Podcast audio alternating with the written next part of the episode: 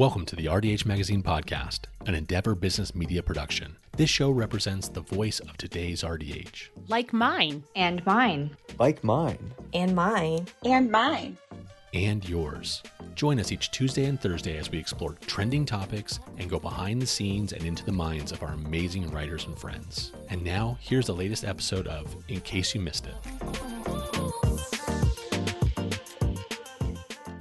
This article is entitled Why Patient Self Medication with Dietary Supplements Matters to Dental Hygienists, written by Tom Viola, January 21, 2023.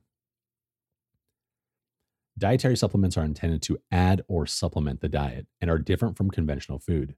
While dietary supplements may help improve and maintain overall health, they are not intended to treat a specific disease and cannot be labeled as such.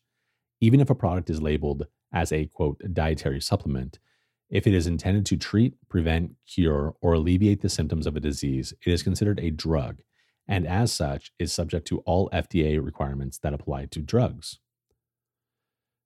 The Federal Food, Drug, and Cosmetic Act was amended by the Dietary Supplement Health and Education Act, which defined dietary supplement and set out the FDA's authority regarding such products. Under existing law, the FDA does not have the authority to approve dietary supplements for safety and effectiveness before the supplements are sold to the public it is actually the responsibility of the supplements manufacturers to ensure that their products meet the safety standards for dietary supplements and are not otherwise in violation of the law. However, often this lack of oversight leads to the lack of standardization and consistency in doses. Since manufacturers of dietary supplements may introduce a dietary supplement to the market without notifying the FDA, the agency's role in regulating supplements primarily begins after the product enters the marketplace.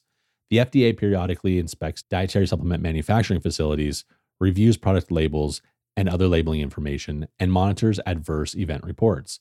If a product is found to be unsafe, the FDA can work with the company to bring the product into compliance, ask the company to voluntarily recall the product, or take action to remove the dangerous product from the market.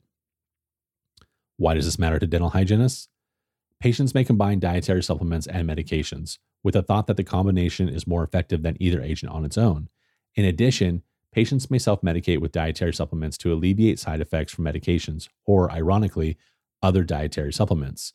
Patients may also use dietary supplements to treat the symptoms of much more serious underlying condition. Many patients do not disclose their use of supplements because they think it is unnecessary. This underscores the importance of dental hygienists getting a complete and accurate medical history at every appointment to help patients avoid potential interactions between dietary supplements and medications and to ensure the patients seek medical care when it is indicated. A study published in 2008 found that only five supplements with a potential for clinically significant drug interaction garlic, ginkgo, kava, St. John's wort, and valerian accounted for 68% of the potential clinically significant interactions.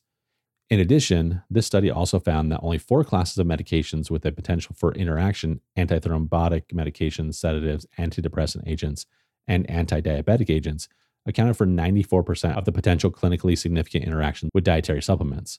However, lack of evidence or documentation of a drug supplement interaction does not necessarily mean that no interaction will take place, since research in this area is lacking. We can sometimes predict likely interactions between dietary supplements. Dietary supplements may interact with drugs and other supplements via alteration of the cytochrome P450 enzyme systems resulting in altered hepatic metabolism and either increased or decreased bioavailability of other drugs. For example, black cohosh is an inhibitor of the cytochrome enzyme CYP2D6.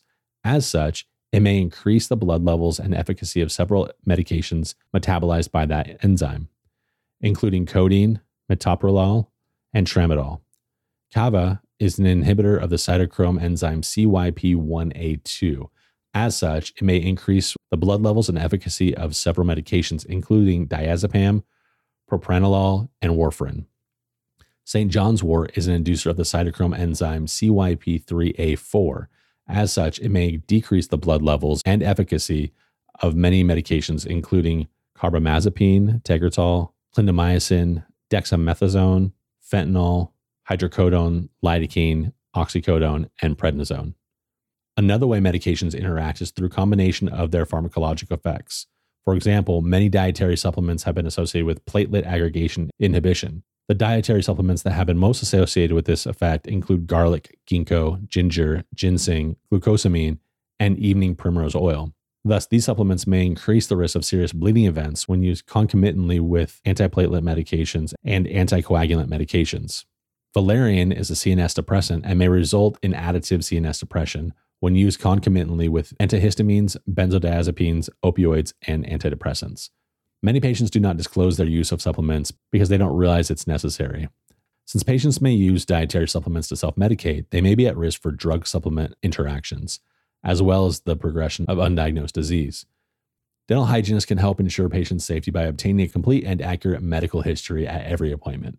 Although studies have shown that there are relatively few drug supplement interactions that are clinically significant, lack of evidence doesn't necessarily mean that an interaction won't happen. Thank you for listening to this episode of the RDH Magazine podcast. We hope you enjoyed this article. Hit that subscribe button and join us next Tuesday to hear another article from our inspired writing team. And if you have a minute, find us on social media, visit our website, and sign up for one of our newsletters to keep up to date with the profession. Hygienists come for the education, but stay for the community. See you next time.